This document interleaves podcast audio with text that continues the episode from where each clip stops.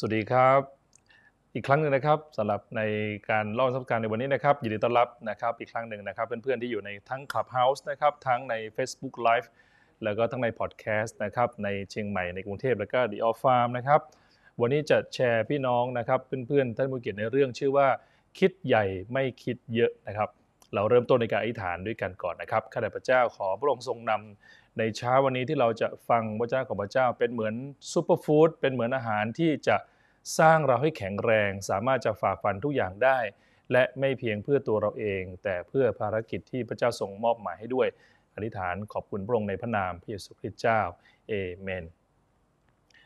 อะไรคือความสุขหรือความสำเร็จที่คนพูดถึงนะครับ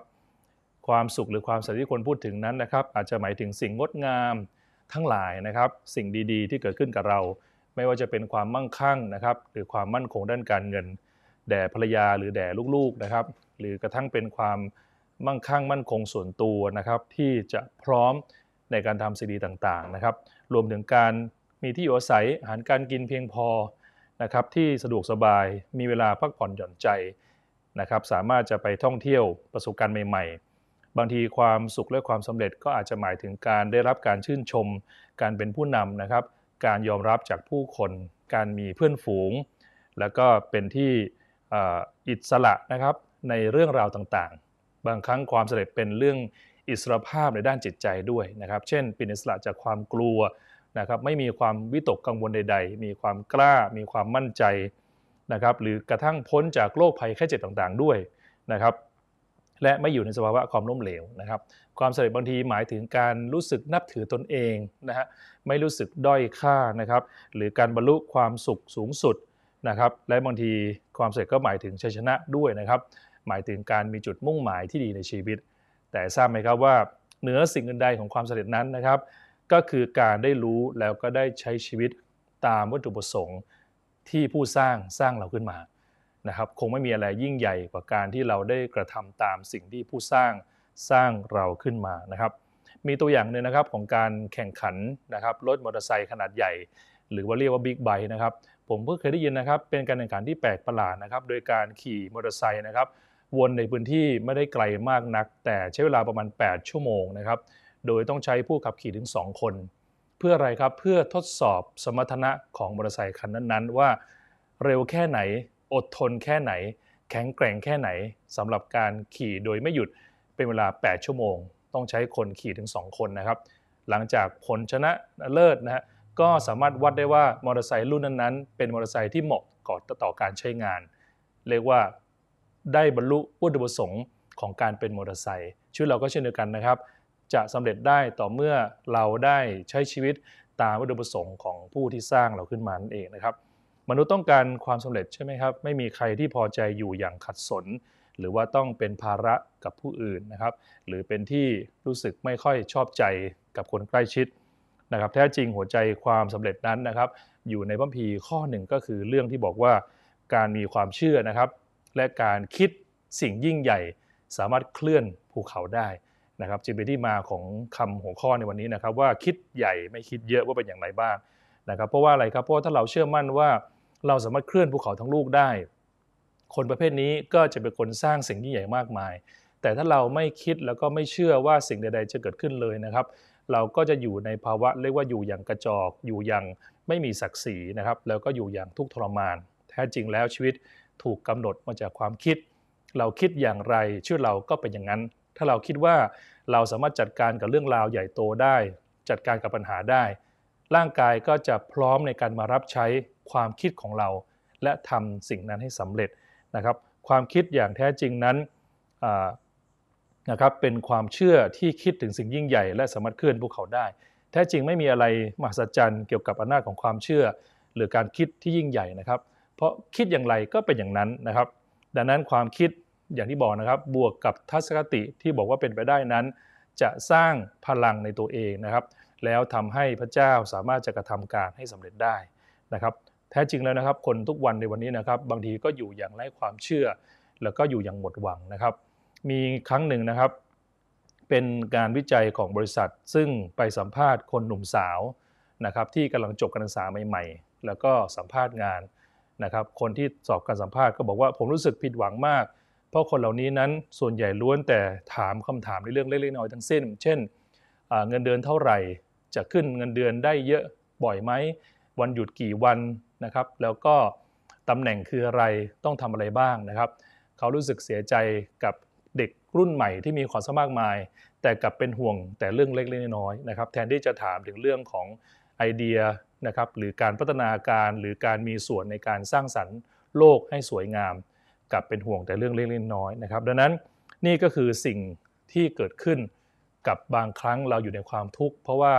เราคิดแต่เรื่องเล็กๆน้อยๆทั้งสิ้นนะครับ พระคัมภีร์นะครับจึงมีตัวอย่างให้แก่เราดีใจใช่ไหมครับว่าเราไม่ต้องเริ่มต้นเองนะครับ มีตัวให้กับเราว่าใครบ้างที่เป็นคนคิดได้ดี คิดใหญ่แล้วสำเร็จ แล้วอาการของคนที่คิดเล็กคิดน้อยนะครับ คิดเยอะส่งผลกับเขายังไงนะครับ วันนี้จึงจะเอาเรื่องราวเหล่านี้มาคุยให้ทุกท่านได้ฟังนะครับ ว่าเป็นยังไงบ้างนะครับ เรื่องราวคนของพระเจ้าที่คิดใหญ่นะครับ มีความเชื่อยิ่งใหญ่นั้น ไม่คิดเยอะล้วนแต่เป็นผู้ที่ติดตามและเชื่อฟังพระเจ้า จากคนธรรมดากลายเป็นคนที่ยิ่งใหญ่ได้ เพราะความคิดของเขาได้เริ่มต้นแล้วนะครับ มาดูตัวอย่างบางคนด้วยกันนะครับ คนแรกเช่นโนอาห์นะครับ ถ้าเป็นคู่เอกนะครับ ก็เรียกว่าโนอาห์กับโยนานะครับ ชื่อคล้ายๆกันนะครับ หลายท่านคงรู้จักเรื่องราวของโยนาใช่ไหมเออเรื่องราวของโนอาห์ใช่ไหมครับ โนอาห์นั้นมีความเชื่อในพระดำรัสพระเจ้านะครับ โดยรับคำสั่งจากพระเจ้าให้สร้างเรือนะครับ หรือต่อเรือเพื่อช่วยมนุษยชาติ เพราะว่า เวลานั้นจะเกิดเหตุการณ์น้ำท่วมโลกนะครับ และโนอาได้รู้เรื่องนี้เลยนะครับว่าสิ่งใดที่จิตใจคิดและเชื่อ ก็สามารถบรรลุผลได้นะครับ ในปฐมกาลบทที่6ข้อ22นะครับได้มีพระบัญชาจากพระเจ้าบอกว่าพระเจ้าทรงบัญชาให้โนอาทำอย่างไรนะครับ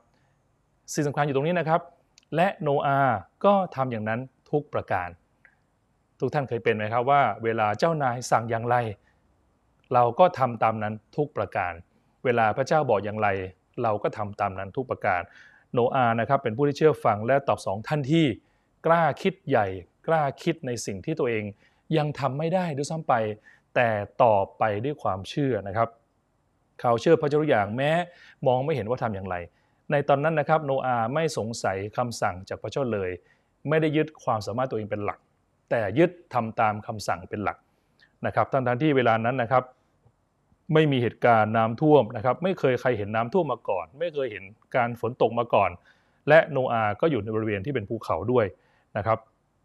คนไม่เชื่อในสมัยนั้นก็ต่างกันต่างเยาะเย้ยโนอากันเป็นแถวนะครับยูอาโนอาจึงอยู่ในจุดที่เชื่ออยู่คนเดียว ยืนหยัดอยู่คนเดียว เคยเป็นไหมครับ เรามั่นใจอยู่คนเดียว เราไปอยู่คนเดียว บางครั้งนี่ก็เป็นการพิสูจน์ความเชื่อที่แท้จริงเหมือนกันนะครับ โนอานั้นไม่ได้กระทำ คิดใหญ่เพียงแค่เวลาสั้นๆ แต่ใช้เวลาต่อเรือถึงประมาณเกือบร้อยปีนะฮะสุดยอดเลยนะครับ เตรียมสเสบียงเตรียมอาหารเตรียมใจสัตย์ซื่อทุกประการนะครับและการเชื่อฟังพระเจ้านั้น พระพีบอกว่าเป็นลักษณะของผู้มีปัญญา บางคนเราอยากเฉลียวฉลาดใช่ไหมครับ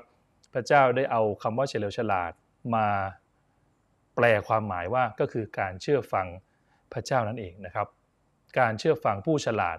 ก็นับว่าเราเป็นผู้ที่ฉลาดคนหนึ่งนะฮะในมัทธิวบทที่7ข้อ24นะครับบอกว่าเหตุฉะนั้นผู้ได้ยินคำเหล่านี้ และประพฤติตามก็เปรียบเสมือนผู้ที่มีปัญญาเห็นไหมฮะ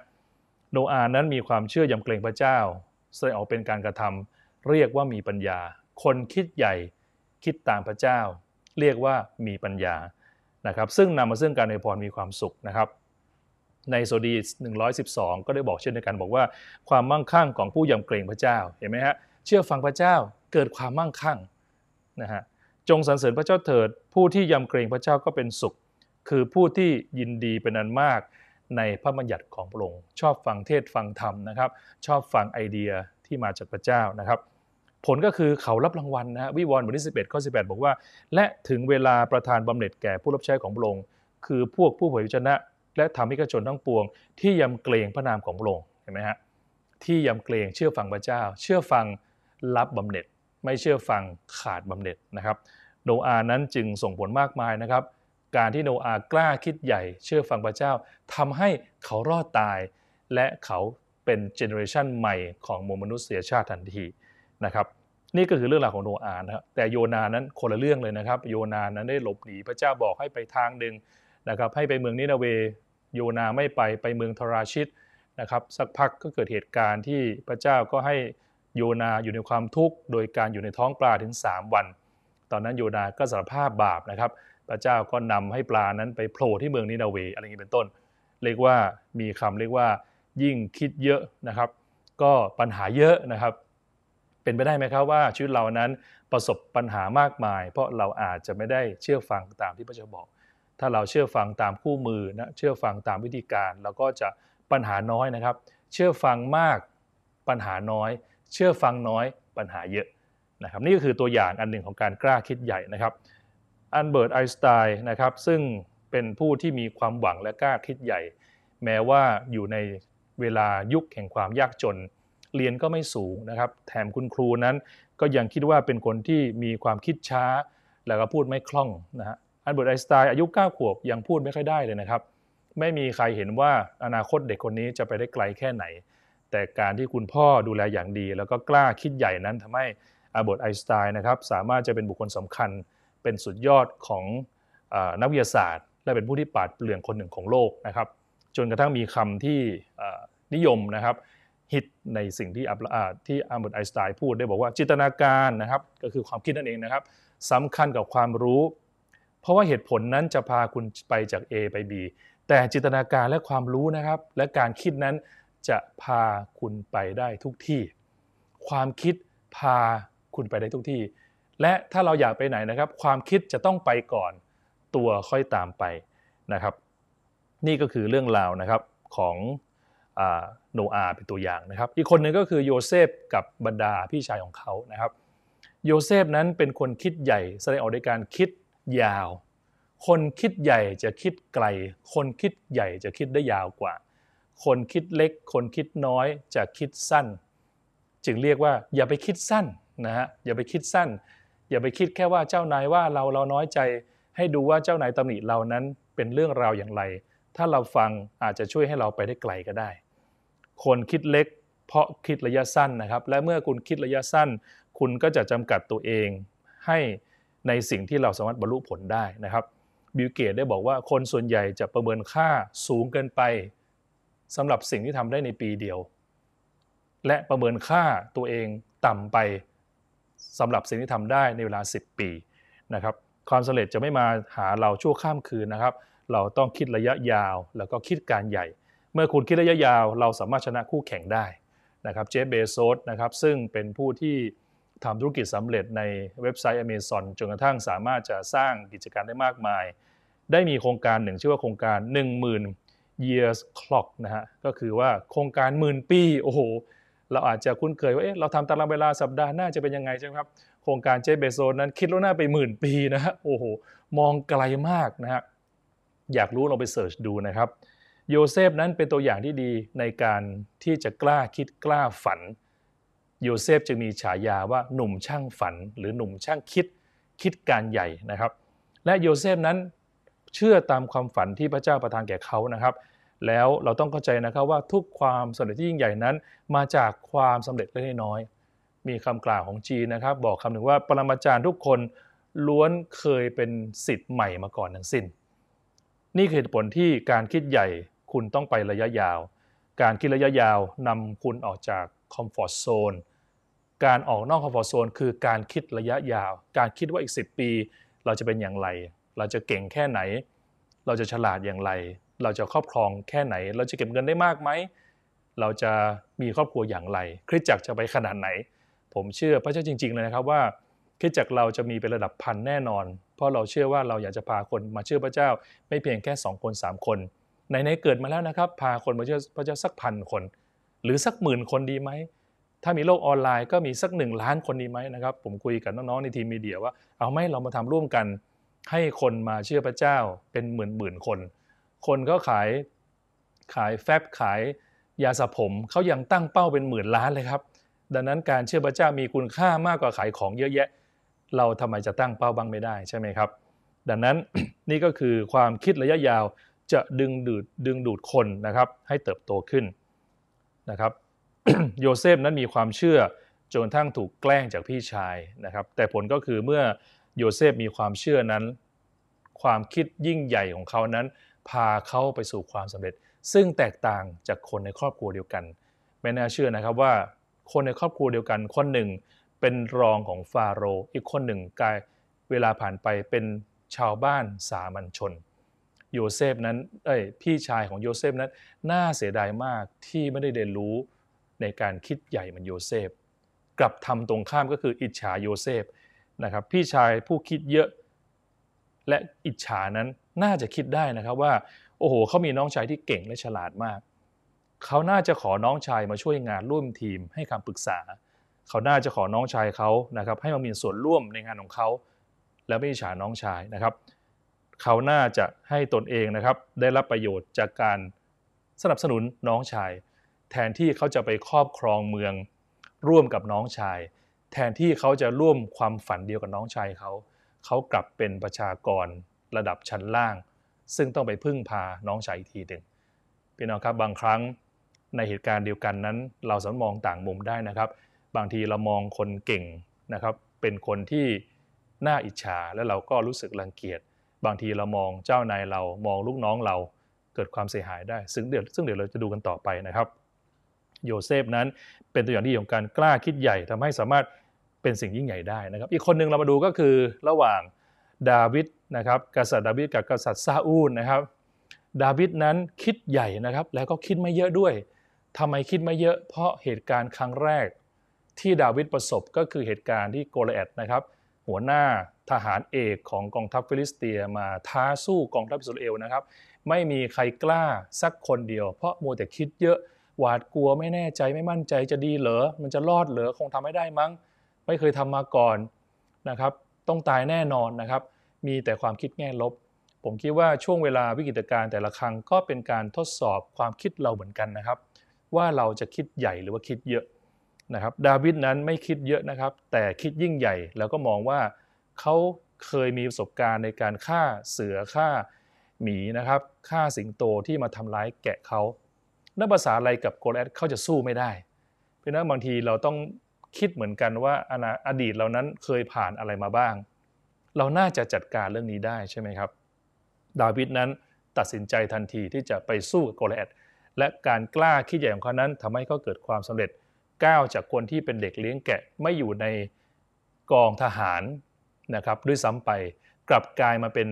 คนที่ทุกคนต้องจับตามองดูนะครับดาวิดรู้ข่าวปุ๊บก็วิ่งไปสู้เลย พี่น้องเคยไหมครับว่ามีข่าวดีๆอะไร มีสัมมนาที่ไหน มีงานที่น่าสนใจ ไม่ต้องมีคนมารุ้นเรา เรากระโดดเข้าตะคุบเลย คนคิดใหญ่จะกล้าเจองานใหม่นะครับในสุดดาวิดได้มีชนะอย่างเต็มที่นะครับ เป็นคนที่พระเจ้าทรงจัดเตรียมเอาไว้นะครับ คนส่วนใหญ่ไม่ค่อยคิดใหญ่นะครับ มีตัวอย่างบริษัทแห่งหนึ่งนะครับ เป็นบริษัทขนาดเล็กมากนะครับ แล้วก็ทางวิศวกรได้คุยเรื่องราวเหล่านี้นะครับ ให้กับการสัมมนาครั้งหนึ่งว่าเขาเห็น สิ่งที่เกิดขึ้นจากความคิดเพียงอย่างเดียว โดยไม่ต้องใช้เงินทุนนะครับเขาบอกว่าประมาณช่วงก่อนนะครับ ผมได้ส่งจดหมายนะครับ ไปถึงวิศวกรที่ปรึกษาบริษัทหลายแห่ง เพื่อคัดเลือกบริษัทในการสร้างสะพาน เป็นโครงการที่ผมรับผิดชอบนะครับ ปรากฏว่าโครงการเหล่านี้นะครับเป็นสะพาน 8 แห่ง ซึ่งมีมูลค่ารวมกันถึง 20,000 ล้านบาทนะครับ และบริษัทวิศวกรเหล่านี้นะครับ ที่ออกแบบก็จะรับค่าตอบแทนประมาณ 4%หรือประมาณ 800 ล้านบาท สิ่งที่ผมได้กระทำก็คือได้ส่งจดหมายไปถึงบริษัทที่ผมอยู่ในรายชื่อถึงมา 21 บริษัท และผมรู้ดีว่าใน20บริษัทเหล่านี้นะครับ มีบริษัทใหญ่สุด 4 บริษัท ได้เสนอรับงานทันที แต่อีก 17 บริษัทนั้นไม่มีสักบริษัทเดียวที่ไม่กล้าร่วมมาเสนองาน แต่สิ่งที่แปลกก็คือ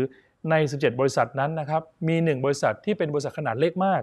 ได้เสนอตัวเข้ามารับงาน ภายหลังได้คุยกันนะครับว่า บริษัทเหล่านี้ก็คุยกันนะครับ และทุกบริษัทที่เป็นบริษัทขนาดเล็ก ต่างบอกด้วยกันว่า เขาไม่มีทางเสนอหรอก เพราะงานมันใหญ่เกินกว่าที่เขาจะทำได้ เขาไม่มีประสบการณ์เขาทำไม่ได้ แต่มีอยู่หนึ่งบริษัทที่เป็นบริษัทเล็ก ท่ามกลาง 17 บริษัท วิศวกร 3 คนที่อยู่ในบริษัทนี้คุยกันว่า แบบเหล่านี้ แม้เราไม่มีประสบการณ์ แต่เท่าที่ดูเราน่าจะสามารถทำได้ และเราอาจจะมีความคล่องตัวกว่าในการแข่งกับบริษัทที่เหลืออยู่นะครับจนกระทั่งการประมูลก็มาถึงนะครับผผู้ที่ชนะเลิศการประมูลนั้น ไม่ใช่ 4 บริษัทขนาดใหญ่ แต่กลายเป็นบริษัทขนาดเล็กที่ร่วมแข่งประมูล ในที่สุดบริษัทขนาดเล็ก บริษัทนี้นะครับ ก็กลายเป็นเข้ากลายเป็นบริษัทใหญ่ในชั่วข้ามคืน นะครับนี่คือความการพัฒนาการในการกล้าคิดใหญ่นะครับ ผมเองก็เคยมีประสบการณ์เหมือนที่แบ่งปันพี่น้องว่า เป็นบริษัทขนาดเล็ก เล็กแค่ไหนเล็กคือมีคนเดียวนะครับ ต้องต่อสู้กับ 2 บริษัทใหญ่คอมพิวเตอร์ยักษ์ใหญ่นะครับก็ได้ไปประมูลงานสำเร็จในบริษัทไทยสกาเอกนะครับอย่างไม่น่าเชื่อจริง ๆ นะครับวอลต์ ดิสนีย์นะครับในปี 2462 นั้น มีครั้งหนึ่งได้ถูกบรรณาธิการหนังสือพิมพ์ไล่ออกนะครับ ในโทษฐานที่บอกว่าขาดความคิดสร้างสรรค์นะครับวอลต์ ดิสนีย์ขาดความคิดสร้างสรรค์อย่างนี้นะครับ แต่วอลต์ ดิสนีย์ไม่สนใจความคิด เขาไม่ยอมไม่เอาความคิดของบรรณาธิการมาเป็นตัวตั้ง เขาไม่สนใจว่าบรรณาธิการคนนี้จะตำหนิเขาว่าอย่างไร แต่เขาได้สร้างฝันต่อไปจนกระทั่งถ้าวอลต์ ดิสนีย์ได้หลงเชื่อบรรณาธิการคนนี้และถูก ปรามาสว่าเป็นคนที่ไม่มีความคิดสร้างสรรค์ เราคงไม่มีบริษัทวอลต์ ดิสนีย์เราคงไม่มีดิสนีย์แลนด์เกิดขึ้นในโลกใบนี้ เพราะวอลต์ ดิสนีย์ไม่เชื่อคำสบประมาทของบรรณาธิการคนนี้ เขาจึงสามารถสร้างสรรค์สิ่งต่างมากมาย ผมอยากรู้จริงๆนะครับว่าหลังจากที่วอลต์ ดิสนีย์สำเร็จแล้วเนี่ยบรรณาธิการบริษัทที่เคยตำหนิเขานั้นจะว่าอย่างไรบ้าง และไม่รู้ว่าเขาเคยพาลูกพาหลานเขามาเที่ยวดิสนีย์แลนด์หรือเปล่านะครับ นั่นก็คือถ้าเราจับตาดูรางวัล และจินตนาการต่างๆ สิ่งต่างก็เป็นไปได้นะครับ อีกคนหนึ่งเกือบสุดท้ายนะครับ ก็คือเมื่อกี้พูดถึงดาวิดใช่ไหมครับ พูดถึงซาอูล แท้จริงซาอูลมีบทบาท มีบารมีและอำนาจมากกว่าดาวิดมหาศาล เพราะตอนนั้นซาอูลเป็นกษัตริย์ ถือว่าเป็นปฐมกษัตริย์ของอิสราเอลเพื่อนๆ พี่น้องคงคุ้นเคยดีนะครับว่าอิสราเอลเป็นประเทศอันดับโลกนะครับมีประชากรเป็นแค่ 20 ล้านคน แต่ครอบครองทรัพย์สินถึง 2%ของโลก และครอบครองทรัพย์สินถึง 25%ของอเมริกาทั้งหมด และกษัตริย์องค์แรกคิดดูนะครับเครดิตดีแค่ไหนก็คือกษัตริย์ซาอูล แต่ซาอูลได้พลาดไปเพราะซาอูลคิดเล็กคิดน้อย คิดเยอะ แทนที่จะคิดใหญ่ ดูตรงไหนครับ เพราะซาอูลนั้นเริ่มต้นโดยการไม่ตรงไปตรงมากับคำสั่งที่ได้รับจากซามูเอลซาอูลมีปัญหากับเจ้านาย มีปัญหากับเบื้องบน ซามูเอลได้บอกซาอูลให้กระทำสิ่งบางสิ่งบางอย่าง ซาอูลไม่ทำตามที่ซามูเอลบอก ไม่จบเท่านั้นนะครับ เมื่อดาวิดนะครับซึ่งเป็นทหารเอกของซาอูล ถ้าซาอูลส่งเสริมดาวิดเสร็จแล้วนะครับ ซาอูลคงจะยิ่งใหญ่กว่านี้อีกมาก แทนที่ซาอูลจะส่งเสริมดาวิดกลับไปอิจฉาเขาอีกนะครับ พูดง่ายๆคือว่าซาอูลนั้นแทนที่จะครอบครองความยิ่งใหญ่ แต่กลับคิดเล็กคิดน้อยแล้วก็คิดเยอะ เขาได้นอกจาก ไม่ทำตามคำสั่งเจ้านาย แล้วยังไม่ส่งเสริมลูกน้องอีกนะครับชีวิตก็จบเห่เลยนะครับ ดังนั้นนี่คือสิ่งที่ขอพระเจ้าเมตตานะครับ ว่าให้เราเป็นเหมือนกษัตริย์ดาวิดเห็นไหมครับ อย่าเป็นเหมือนกษัตริย์ซาอูลนะครับ ให้เราเชื่อฟังเจ้านาย เชื่อฟังพระเจ้า ดูแลลูกน้องซาอูลนั้นมีปัญหากับเจ้านาย แล้วก็ไม่แฟร์กับลูกน้องด้วย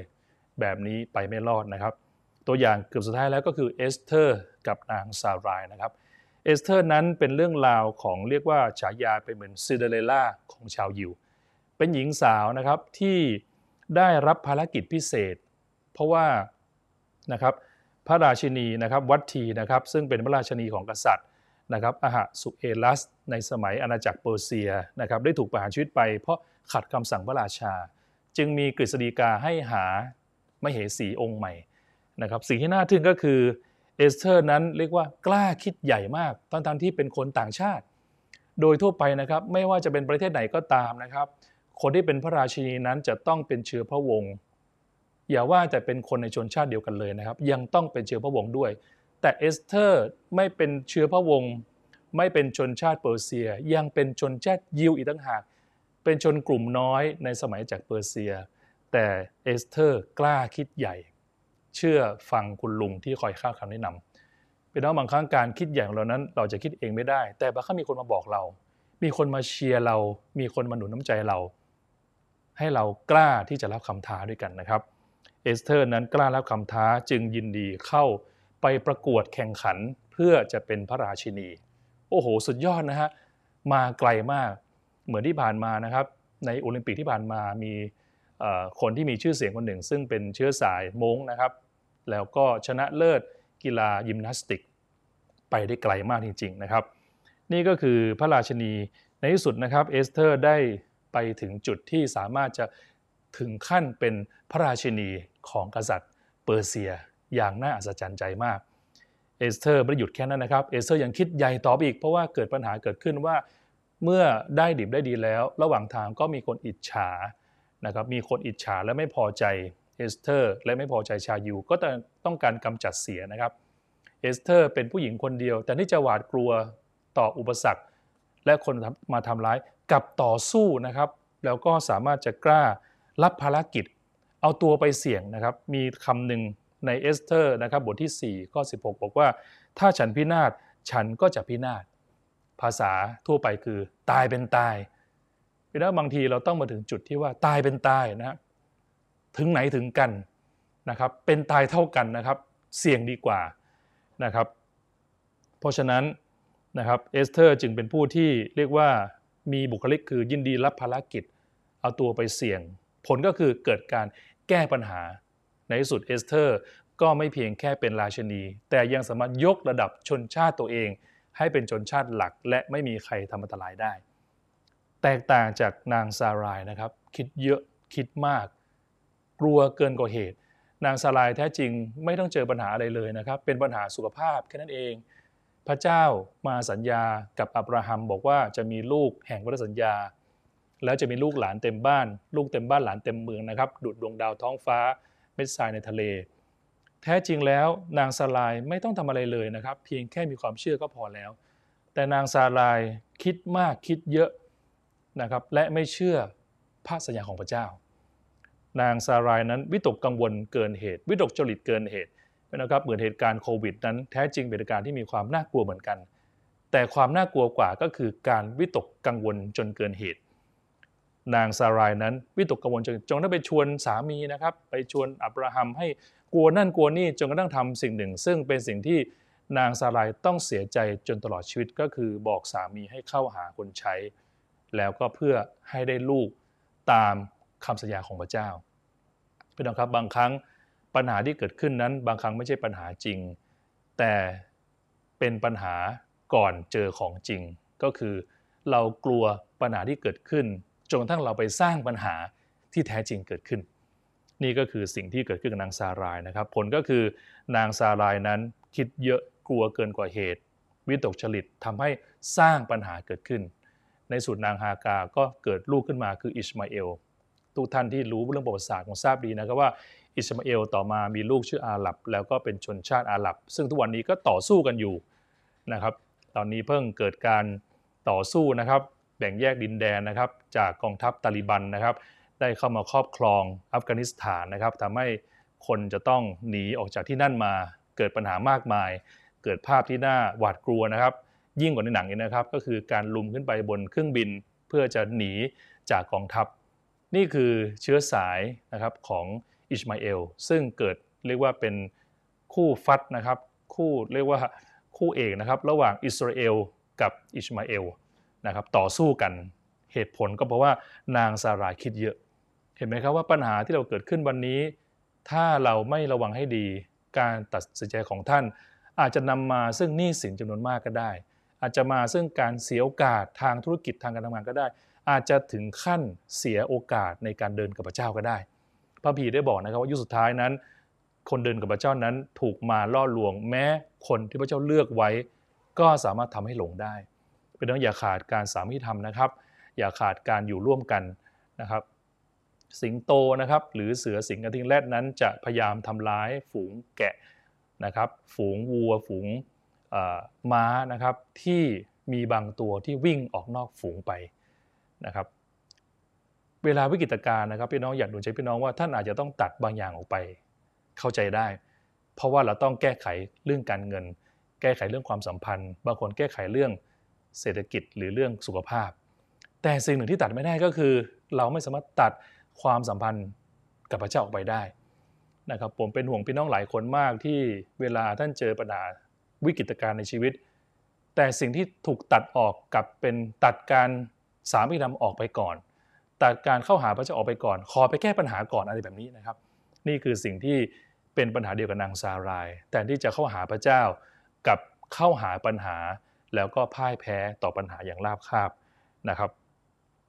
การคิดใหญ่นั้นจะเป็นต้องคิดมากกว่าเดิมเป็น 10 เท่านะครับ ตัวอย่างของเจมส์คาเมรอนนะครับซึ่งเป็นผู้กำกับฮอลลีวูด top 10 นะครับ สร้างภาพยนตร์เช่นไททานิก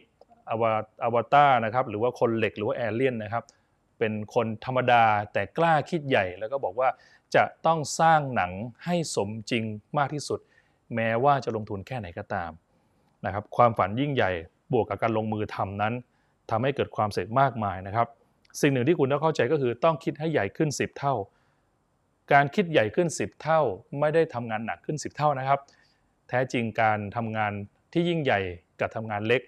มีการบอกว่าแท้จริงใช้แรงเท่า ๆกันนะครับ ตัวอย่างเช่น เราอาจจะคิดว่าฉันจะมีรายได้ต่อเดือนให้หนึ่งหมื่นบาทนะครับการคิดใหญ่เป็นสิบเท่าอาจจะบอกว่าทำไงจะมีรายได้ต่อเดือนเดือนละหนึ่งล้านบาทอย่างนี้เป็นต้นนะเปลี่ยนความคิดกลยุทธ์ก็เปลี่ยนนะครับ สุดท้ายของวันนี้นะครับก็คือเรื่องราวการกล้าคิดใหญ่ของคนคนหนึ่ง ซึ่งพี่น้องคงคุ้นเคยดีก็คือโยโคเบตนะครับซึ่งเป็นแม่ของโมเสสกับมิเรียม ซึ่งเป็นพี่สาวโมเสสไม่น่าเชื่อพี่น้องท้องเดียวกัน ความคิดต่างกันชีวิตลงเอยก็แตกต่างกันไป นะครับโยคเบตนั้นเป็นผู้ที่ฉลาดมากพี่น้องคงทราบว่าเป็นยุคของโมเสสที่ต้องถูกฆ่าล้างเผ่าพันธุ์เด็กชายทั้งหมดของยิวต้องถูกฆ่าตาย แต่คุณแม่นั้นมีความเชื่อมั่นแข็งแรงกล้าคิดใหญ่มาก เปลี่ยนวิกฤตเป็นโอกาสทำได้อย่างไรนะครับ เด็กชายถูกฆ่าเรียบน่ากลัวน่าสยองมากนะครับ ยิ่งกว่าการฆ่าล้างเผ่าพันธุ์อีก เพราะว่าฆ่าเฉพาะตัวเด็กนะครับแต่โยโคเบตนั้นได้เอาโมเสสซ่อนเอาไว้ แล้วก็ให้ลอยลงไปในที่อาบน้ำของมเหสีนะครับ ของลูกสาวของฟาโรห์นะฮะในที่สุดโมเสสได้เปลี่ยนจากการถูกฆ่ากลายเป็นลูกที่เข้าไปรับลี้ในวัง แล้วก็ทำแผนให้ตัวเองได้ไปเป็นแม่นม ไม่มีใครรู้ว่าโยโคเบตเป็นแม่จริงของโมเสสแต่ว่ามีการวางแผนทำให้รู้สึกว่าจะขอไปช่วยเลี้ยงลูกตัวเอง เปลี่ยนวิกฤตจากการถูกฆ่าล้างเผ่าพันธุ์ ต้องหนีกระเซาะกระเซิง ลูกต้องถูกฆ่าตาย ตัวเองต้องตรอมใจตาย กลายเป็นทั้งวังต้องมารับเลี้ยงดูแลลูกตัวเอง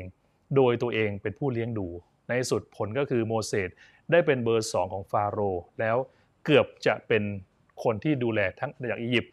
แต่แน่นอนพระเจ้าก็มีแผนการที่จะให้โมเสสนั้นมาช่วยชนชาติทั้งหมดอีกครั้งหนึ่งนะครับ นี่คือความฉลาดก่อนกล้าคิดการใหญ่ แตกต่างจากพี่สาวโมเสสก็คือมิเรียม มิเรียมแทนที่จะดำรงภาวะแบบพี่สาวที่แสนดี ดูแลโมเสสไปจนตลอดรอดฝั่ง และเป็นผู้ที่ยังคงอยู่ในครอบครัวที่มีชื่อเสียง เพราะว่าได้ถึงขั้นว่าเป็นพี่สาวของผู้ที่นำชนชาติอิสราเอลออกจากอียิปต์ดูแลคนหลายล้านคน แต่กลับอิจฉาน้องชายตัวเองนะครับ มาบอกพระเจ้ารู้สึกว่าทำไมพระเจ้าพูดผ่านโมเสสคนเดียว ไม่พูดผ่านตัวเองผลก็คือนะครับโยโคเบตนั้นคิดการใหญ่ไม่โอเอลักช้าชักช้า แต่วางแผนอย่างดี แตกต่างจากมิเรียมนะครับ ซึ่งคิดการเล็กการน้อยคิดเยอะอิจฉาแต่ไม่ในสุดถูกเป็นโรคเรื้อน แล้วถูกขังออกนอกค่ายเสียหายอย่างยิ่งนะครับมิเดียมมิเลียมนั้นนะครับ คิดเยอะคิดไม่ดีต่อโมเสสอิจฉาเล่นดินทาโมเสสนะครับ เมื่อผมดูแล้วเนี่ยตัวร่วมอันหนึ่งของคนคิดเยอะมักเป็นความอิจฉาริษยา การไม่ได้ทำอย่างเต็มที่และการไม่ได้เชื่อฟังพระเจ้า แต่การคิดใหญ่นั้นคือการเชื่อฟังพระเจ้าเหมือนโนอาเชื่อฟังพระเจ้า ดาวิดไม่แต่ต้องผู้นำผู้ที่ไปส่งเจิมไว้นะครับยูโคเบตกล้าหาญชาญชัยเหลือเกิน เอสเธอร์กล้าเอาตัวไปเสี่ยง คนเหล่านี้ล้วนเป็นคนยิ่งใหญ่ในบัมพีทั้งสิ้นนะครับ สุดท้ายก็คือจันปโล ซึ่งเรียกเป็นสุดยอดของการคิดใหญ่แม้อยู่ในภาวะทุกข์ทรมานอย่างยิ่งนะครับขยายความฝันของของตนเองโดยการสร้างทีมมากมาย ผมไป list ชื่อทีมอาจารย์เปาโลนะครับพี่น้องคงคุ้นเคยว่าอาจารย์เปาโลมีลูกแกะใครบ้าง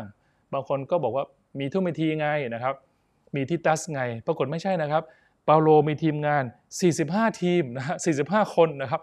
ยาวเหยียดเลยนะฮะเปาโลทำการใหญ่ทั่วเอเชียได้ เพราะมีทีมงาน 45 คน มากกว่าคณะรัฐมนตรีไทยนะครับ คณะรัฐมนตรีไทยมี 35 คนนะครับแต่เปาโลมี 45 คน พี่น้องถ้าท่านอยากคิดใหญ่นะครับ ท่านต้องสร้างทีมเยอะๆทีมยิ่งเยอะ